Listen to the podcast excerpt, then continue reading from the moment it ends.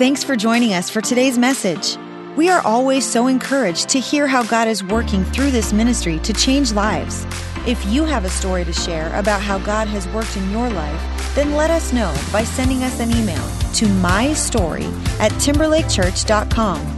Also, if you would like to support this ministry financially, you can do so by giving online at timberlakechurch.com slash give. Enjoy the message. Well, welcome to Timberlake Church. It's good to be with you. Whether you are at the Duvall campus, Issaquah, Castle Rock, online, or right here at Redmond, it is good to be worshiping with you. My name is Carlos Ortiz. I am not Ben with the tan. I promise.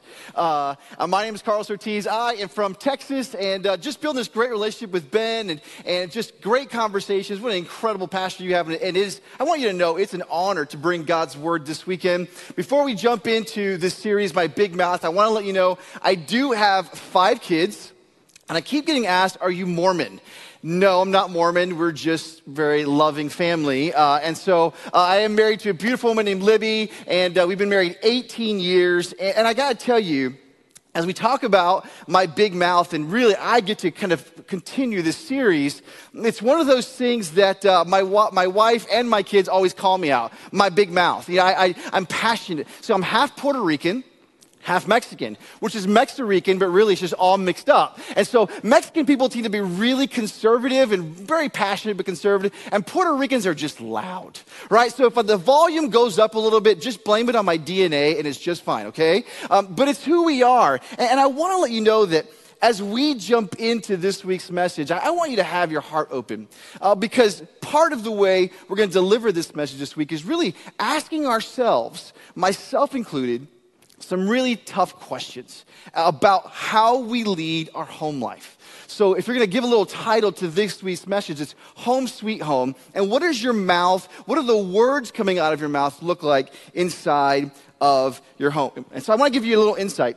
Anytime somebody's speaking for the very first time at a new place, uh, it's very easy to get caught up with trying to impress people. Like you want to give this really good message. And Ben and I are becoming friends, and he's like, man, I want Ben to like my message. So anytime somebody new's coming, you gotta know they're fighting this internal thing of trying to impress. But it's not just somebody who's speaking for the very first time. I mean, how many times do we try to impress somebody and there's a lack of authenticity in our lives? Whether it's a coworker or first time on a job or, or you're interviewing somebody and, and you try to project this image as opposed to just being who you are and how God created you to be.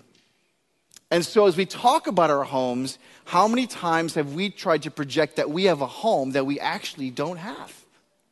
How many times we project this happy image and you just finish yelling at each other and you push a, a smiley face? Uh, the other day, I was, I was, my daughter and I were in a, disagreement. Uh, my oldest daughter is 14 years old, which means we disagree about every hour on the hour. It's just the way it works being 14. And we were in the middle of a disagreement, and somebody said, Take a picture. And in the middle of just being really mad at me, she got in her 14 year old selfie pose.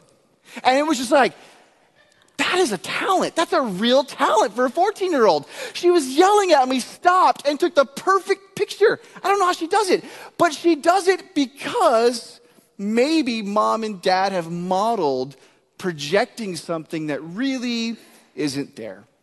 So I, I gotta let you know it doesn't matter what kind of home you have, what kind of home you represent. We feel like this message will land for everybody because you might come from a single parent home. Or maybe you lead a single parent home. Maybe, maybe you, you have a, traditional model home, but it's not very traditional day to day. Maybe your grandparents raising your second set of children. Maybe you have a roommate. That's still a home that you're trying to build and make a culture around. Or maybe you live by yourself. It doesn't really matter. You could be a blended family, an interracial family. There's so many different components of a home, but there's one thing that's true. We are given the responsibility of building the culture and using the right words and language to build our homes. So, I want to ask you a quick question. What is the literal aroma of your home? So, I might walk into your home and it might smell like Scentsy because maybe you're a dealer. All right, Scentsy dealer. Or maybe it might smell like coffee because we are in the Seattle area. Uh, maybe it smells like Italian food because maybe you might be Italian and you're always cooking. Or maybe it smells like junior high boys, which isn't great, right? Junior high boys, that's not a good smell. I'm glad we're out of that phase. He's 17 now, we're good. Um, but, uh, or maybe it smells like my home. My home always smells like homemade tortillas. Man, that was awesome. And my mom, my, my brothers and I would get so excited whenever we walked in the house because we knew, we knew that if there were tortillas, the smell of tortillas, and I'm saying that correctly, you're saying it wrong most of the times, okay? tortillas, that meant that my mom was making a meal from scratch. And my mom has these Popeye forearms because she started making tortillas when she was eight years old for her brothers. And we knew, oh, it's going to be so good until my mom turned 50 and said, I'm retiring from making tortillas. We're going to the store and buying them now. But what is the aroma in your home? And the aroma, the literal aroma in our home, is reflective of the ingredients in our home. Maybe it's food, maybe it's a smell. It's that new, oh, my new smell is Glade Hawaiian Breeze. Oh, it's so awesome. I should get sponsorship for that, right? It's so good. But there's another kind of aroma in the home the intangible aroma of your home. Or maybe your intangible aroma is hard work and discipline. We're to work hard. We're to be disciplined. My kids are to study. Everything's to be in order. Everything's to be in the right place. And that is the intangible aroma of your home. Or, or maybe it's fun loving and laid back. You know those people who say, Come on in, kick off your shoes. You can, you know, do whatever you want in our house. The fridge is yours. I mean, I love those kinds of homes. They're kind of cool to, to, to be a part of, but that's not the kind of home I have. It's like, no, you asked me for my food. Don't just go steal it. Those people are really hospitable, and when you walk in their house, they make you feel like it's your home. How about this one? Is God a part of the obvious culture in our home? Where does God lie in the culture of the home? The words that we use and the intangible parts of our life. And how do we know what's intangible and what's tangible? What's intangible is really basically the answer to this question. When you get squeezed by life, you get squeezed by circumstances, you get squeezed by your money situation, you get squeezed by relationships, you get squeezed by your children, your parents, your roommate, whoever it might be, what comes out? Is it anger, depression, fear? Those things are the intangible parts of the culture of our home. So, a sore spot for me, even though it's so much joy, is being a parent. So I was a horrible teenager, and that's a diff- different story for a different time. And when my mom found out that Libby and I were going to have our first kid, she started uh, fasting and praying. Because she's like, You're going to be a horrible dad. And she actually told me that. You know, when I was a teenager, my mom called, my mom called me the jerk because I was just mean to everybody. And now God is going to entrust you with a child. Oh my goodness. She was afraid for me. And so now we have five of them, right? Because uh, I'm just trying to get it right. So I'm just keep going until I get it right. And, and, so now I'm five, and I think we're done. He's only two. There's a little bit more room. My wife says no, but you know, I think we've got it right. But being a parent sometimes can bring up some insecurities because you can't control everything about your kids. And eventually they turn 11 and they become demon children. And you're like, what in the world just happened, right? And so now you're like praying over your house and what's going on? But sometimes as parents, or grandparents, the next generation is reflective of us. And we don't know what to do with that. And we get filled with, with angst and worry. And I saw a commercial a couple weeks ago that when I saw it, I thought, man, this really encapsulates what it means to walk in the different emotions of trying to build a culture in your home for your kids to grow in. So, what I wanted to do is make sure you were able to watch this commercial just like I was able to. So, we're going to have this for you right now. I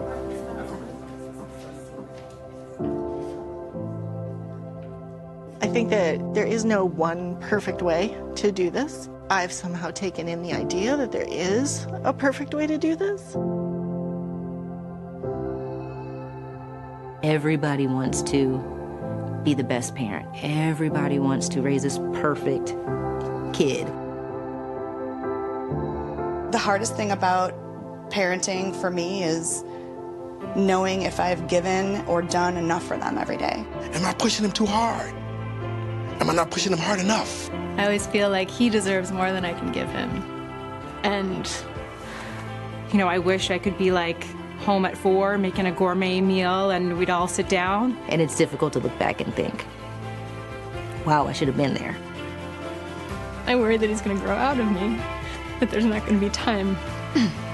You're never going to feel like you were doing it right because it's too important.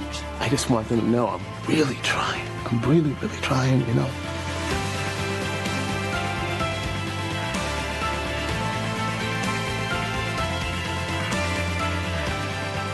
She's like the best and she like holds our family together. No, I mean he's like a great dad, not like so-so. I hope to be half of the mom that she is because she set the standards really high. I'm trying not to cry, honestly, because talking about her, she's when I say she's my heart, like, she means the world to me. I'm the luckiest for a lot of reasons, but my parents being the top two. She has a pure heart and cares about people.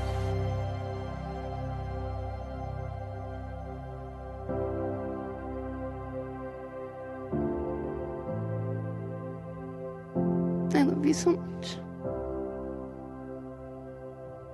See, my dad is great.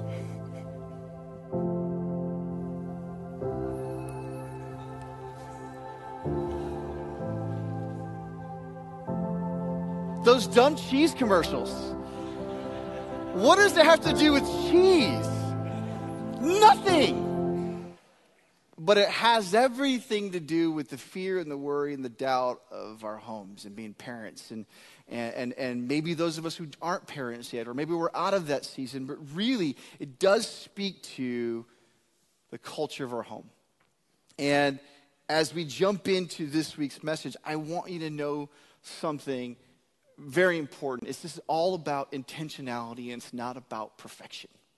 It's not about comparing ourselves to anybody else. It's about what is God calling you to do with your children in your home that is distinctly for you, for your family.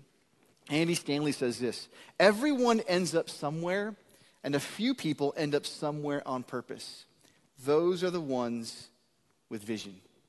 And that's what we want to talk about today the vision that God is giving us for our home. So, how about this? Every home will end up somewhere, but not every home will end up somewhere on purpose.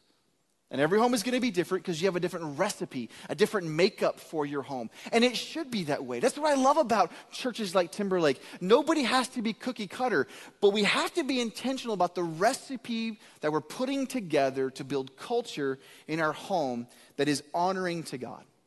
So, our passage for today is out of Deuteronomy chapter 6. And, and to give you a little context before we jump in, here we have the Israelites, God's people, who are now free from the Egyptians, they're now free from bondage, and they're going to the promised land. So, after generations of being in slavery, they're now going to this dream of the promised land. And here we have God trying to get their attention because God is not in the business of short term gain. God is in the business of making an impact for generations to come. So he's trying to prepare the people of Israel for life in the promised land, and not just life for them, but life for their children, grandchildren, and subsequent generations. So here we go. In Genesis chapter 6, verse 1. These are the commands, decrees, and regulations that the Lord your God commanded me to teach you. You must obey them in the land you are about to enter and occupy. So here's what's happening in chapter 6. God is truly trying to prepare the people. Now you might be thinking, they got to be prepared. They were in slavery for generations. And now they went through they went through all that they had to go through. They went through the desert. They're going into the promised land. And now God finally wants to prepare them? It, it's as if you've worked so hard your whole life to get to a certain position in your company or to get that perfect job that moves you out to Seattle to be in this area and you're not really fully ready just yet. It's the same concept. And God is wanting them to understand I want to do something in you. So, what are the things that God wants to do? How does He want to prepare His people to be in the promised land, to be in the land flowing with milk and honey? There are going to be five things that we cover, and they're going to be right there in your notes. And here's the first one plan for what matters. Plan for what matters. So, let's read this second verse. Here we go. And you and your children and your grandchildren must fear the Lord your God as long as you live. Verse 3 If you obey all his decrees and commands, you will enjoy a long life. Listen closely, Israel, and be careful to obey. Then all will go well with you, and you will have many children in the land, flowing with milk and honey, just as the Lord, the God your ancestors, promised you. Now, listen. He's wanting them to plan. How do you know he's, he's wanting them to plan? Because he wants them to understand what you're about to do and what I have to do and what you have to do is make decisions that impact the following generation. One of the values at Timberlake is going to be resources and time placed into the next generation. Why is that? Because your pastor, Pastor Ben, understands what we do now and the seeds we plant now matter 50 years from now. And if Timberlake is wanting to do that, how much more do we do that in our home or in our business? How, how more do we do that with our relatives and the people who are around us? Do we understand that everything we do does matter 5, 10, 15, 20, 50 years from now? Now, I, am a product of two parents who were raised by single parents.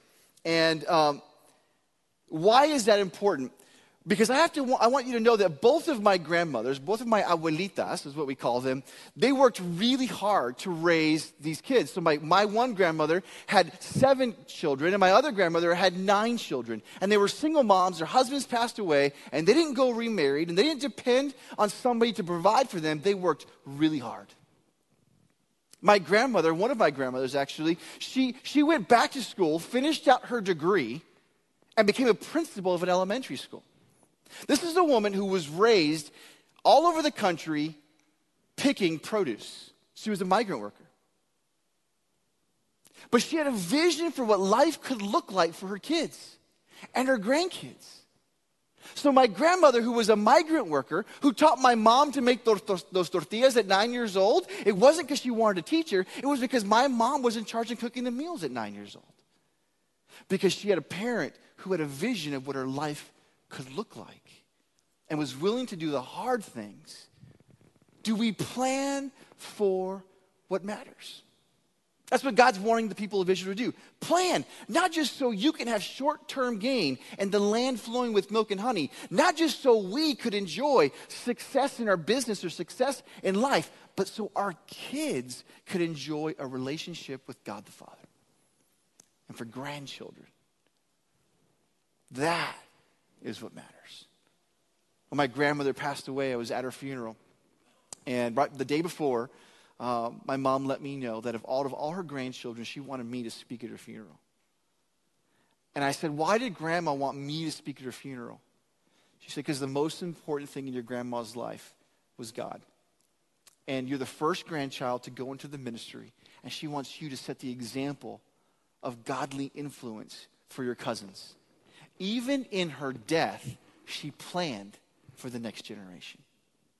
And that's what God wants for us to plan for what matters. So, number two, not only plan for what matters, be passionate about what matters. We're going to read three verses here out of Deuteronomy chapter 6. Here we go. Listen, O Israel, the Lord is our God, the Lord alone, and you must love the Lord your God with all your heart, all your soul, and all your strength and you must commit yourselves wholeheartedly to these commands that I am giving you today.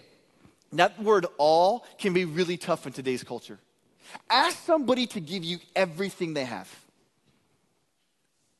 It's almost like a foreign concept to give everything. But when you are passionate, when I am passionate, we give everything we have. And we know, I know when I go to bed at night, and I put my head in the pillow if I give everything I had. I also know if I gave everything to God, to my children, to the staff that I oversee at our church in Texas.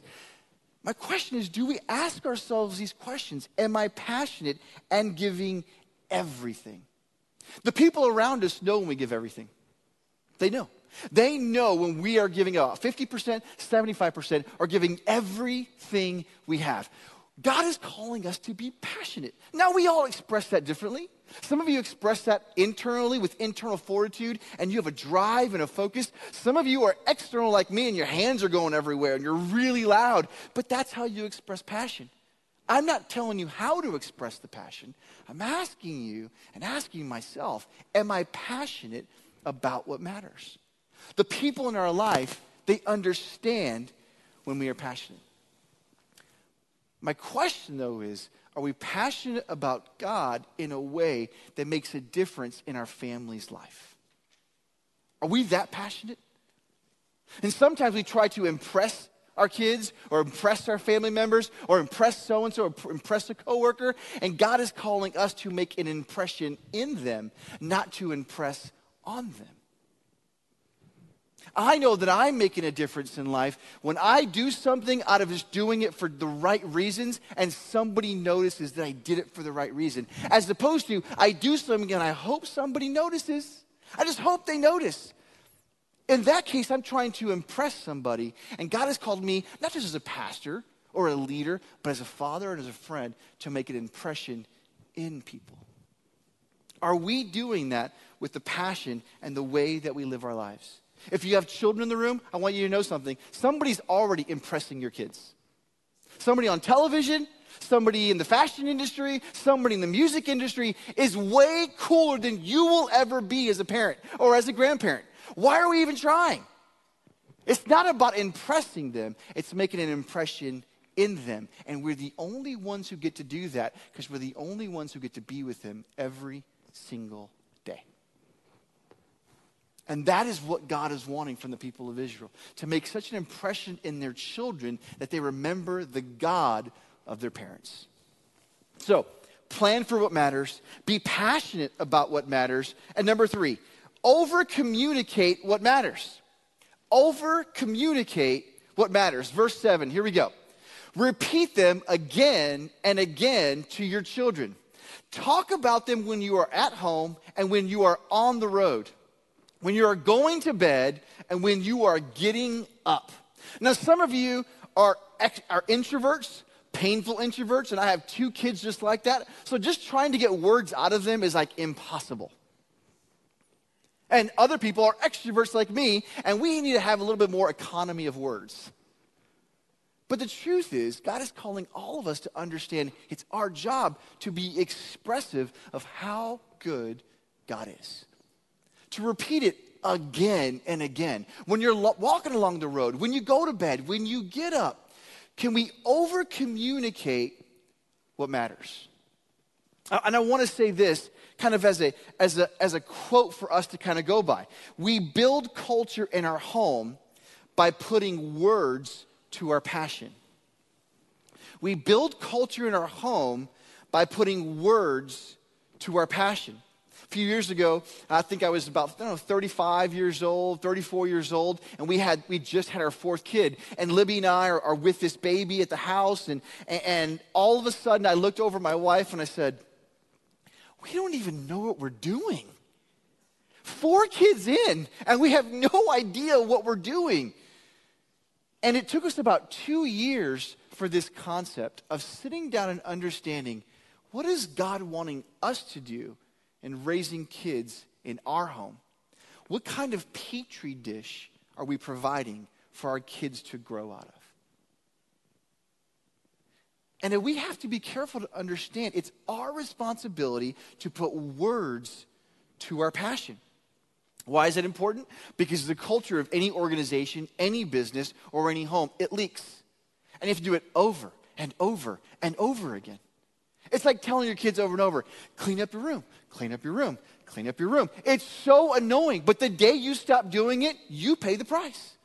because it's awful. And I look at I look at my son sometimes, who's now 17, and he's a lot better, a little better. And, and I'm like, I remember when he was 13, I'm like, at what point does rote memory just kick in, where you just throw your dirty clothes in the laundry?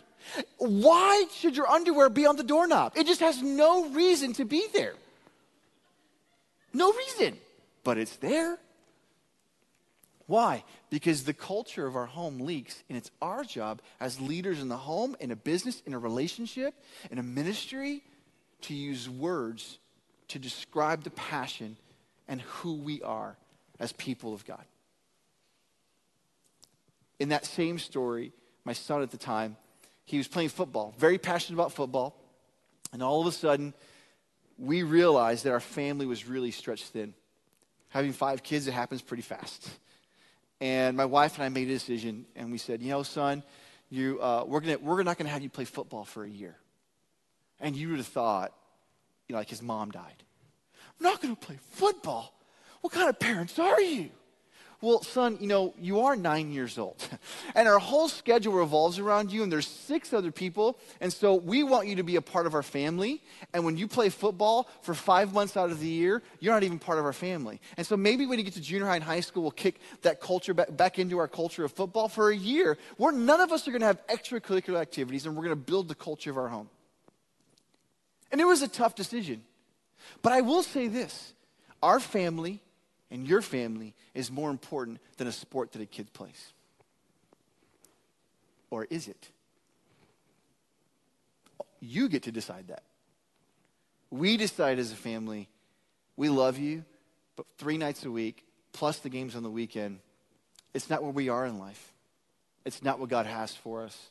Now, he plays varsity football. You can't even remember the year he didn't play. He doesn't even, I mean, it, it was just another year. But we remember that because it was a year we had to reset the culture of our home. And we get that responsibility as Christ followers to set that culture. So that was number three, putting words to our passion. Number four, go public with what matters. Go public. Deuteronomy chapter 6, verse 8 says this Tie them to your hands and wear them on your forehead as reminders. And I have this image. Can you imagine if every time you came to Timberlake and when you walked out the doors, that one of the, the greeters of the door would stamp your forehead with the outline of the message for the weekend? Wouldn't that be awesome? Ben's like, oh, let's just do that next week, right? And it stamps it so wherever you went, everybody knew what you heard that weekend. Wouldn't that be awesome? Somebody's like, no. But that's the imagery that God gives us to stamp it on your forehead and make it public and make it publicly known that I am your God and that I am with you. That's the language. Are we going public with what really matters to us? Is our, does our public persona match up with our private persona? So, my 14 year old, I have a lot of stories with my 14 year old because we have a love hate thing going on, and it's just, it is what it is. And she says, Dad, why do you talk like that on the phone? Or, Mom, why do you talk like that on the phone? When you get on the phone, you're so much nicer than when you talk to me. I know there's a reason for that. They're nicer to me than you are. I should call the police on you. I'm in an abusive relationship with a 14 year old. That's how it works. But she she just calls us out. You, you, you, talk so much. Uh, when you go to church, you talk nicer to the church people than you to me. And she tries to put this guilt trip like, you're not the same person in public that you are in private. You're just not. So, what do I try to do? I try to embarrass her in public. That's just how it works, right? But, but in all reality, does our public persona really line up with our private one? Because what we truly believe, because of our passion, because of what matters, should be made public. It doesn't mean you need to decorate your yard with 100 Bible verses. It doesn't mean you need to put a Jesus sticker on every car you own. Is not what I'm saying. What I am saying is who you are outside of Timberlake, who you are outside of your home, should match up with what you say really matters to you and to me. At our church, we have these stickers on the back of the cars, and a lot of people like having them, and I hate them. But our executive pastor, when I first came on staff, made me have one, so we just left it on. Why? Because I want to be able to honk whoever I want. I want to be able to yell whoever I want, but now I have the church sticker on. And I'm the teaching pastor, so it shouldn't matter, right? But how many times do we forget that? To let the public side of us match up with the private persona. So go public with what matters. And, and number five, get creative with what matters. Get creative with what matters. Write them on the doorpost of your house and on your gates. He didn't say how to do it. There's no instructions in here. Now, here's how you write them on the doorpost. And here's exactly what I want you to do on the gates. There's room for creativity, but go public with it. Get creative with what it looks like to love God publicly and to lead your home in a way that matters. I have a friend in Dallas. He's an incredible man. Uh, he's a businessman and he, and he builds homes. And uh, we, were, we were in small group together 20 something years ago. And he was broke, had nothing, and built his first home. And now he's a multimillionaire. He's got all sorts of businesses. And about 10 years ago, he realized that he worked so hard to build this life for his kids. And his kids had, didn't remember one single moment of when they struggled financially. And he could tell there was a culture in his home of being entitled. So one Christmas, he showed up um, and there were no presents. There was no presents. And his kids were freaking out, like, well, wait, wait, this is not Christmas. There's no presents. And he decided to give them a gift of what really mattered and the culture of their home. And he gave them the gift of time. And for the last 10 years, they haven't received one single Christmas gift. Because every Christmas morning, they get up and they know they're all busy and they go spend 10 days on vacation together. And then nobody else goes because time was the real important gift. Are we willing to stop habits that we have to align ourselves what we say matters? And what we think before God matters. And I know it's not easy. And I know it can be tough. But I'm telling you something, if you do it, it will make a difference for generations to come. Last story, I'm going to pray for you and be done. When I was a teenager, I hated my dad dropping me off at school because I was too cool for that. That was one. The other thing, my dad was in a robe and chanclas every day, so it was really cool. If you don't know what chanclas are, they're this is a Mexican way of saying sandals, right? And uh, and so I'm like, Dad, you're not dropping me off like that. I mean, my dad was like typical, put the robe on, walk out. Who knew what he had underneath? But he wanted to drop you off. I was like, no, Dad. But every once in a while, I'd be running late to school, and it was my last option to have my dad with the robe and the chanclas on drop me off. And when he did, he'd always say, Give me a kiss. Dad, I'm 16 years old. I am not going to. You give me a kiss, or I'll get out of this car right now and walk around, and everybody's going to see the chanclas. There you go. And I was embarrassed. And now, my dad's 65, I'm 41, and every time I see him, I can't wait to give him a kiss. Because he instilled something in me years ago that matter now. Why? Because I'm the dad who wants a kiss from his kids. It matters what we do, not just in the short run, in the long run. And that's what God desires for us that He would be at the center of our lives in such a way and so tangible that it makes a difference now, five years from now, 25 years from now, 50 years from now. The words that come out of your mouth and my mouth, they matter.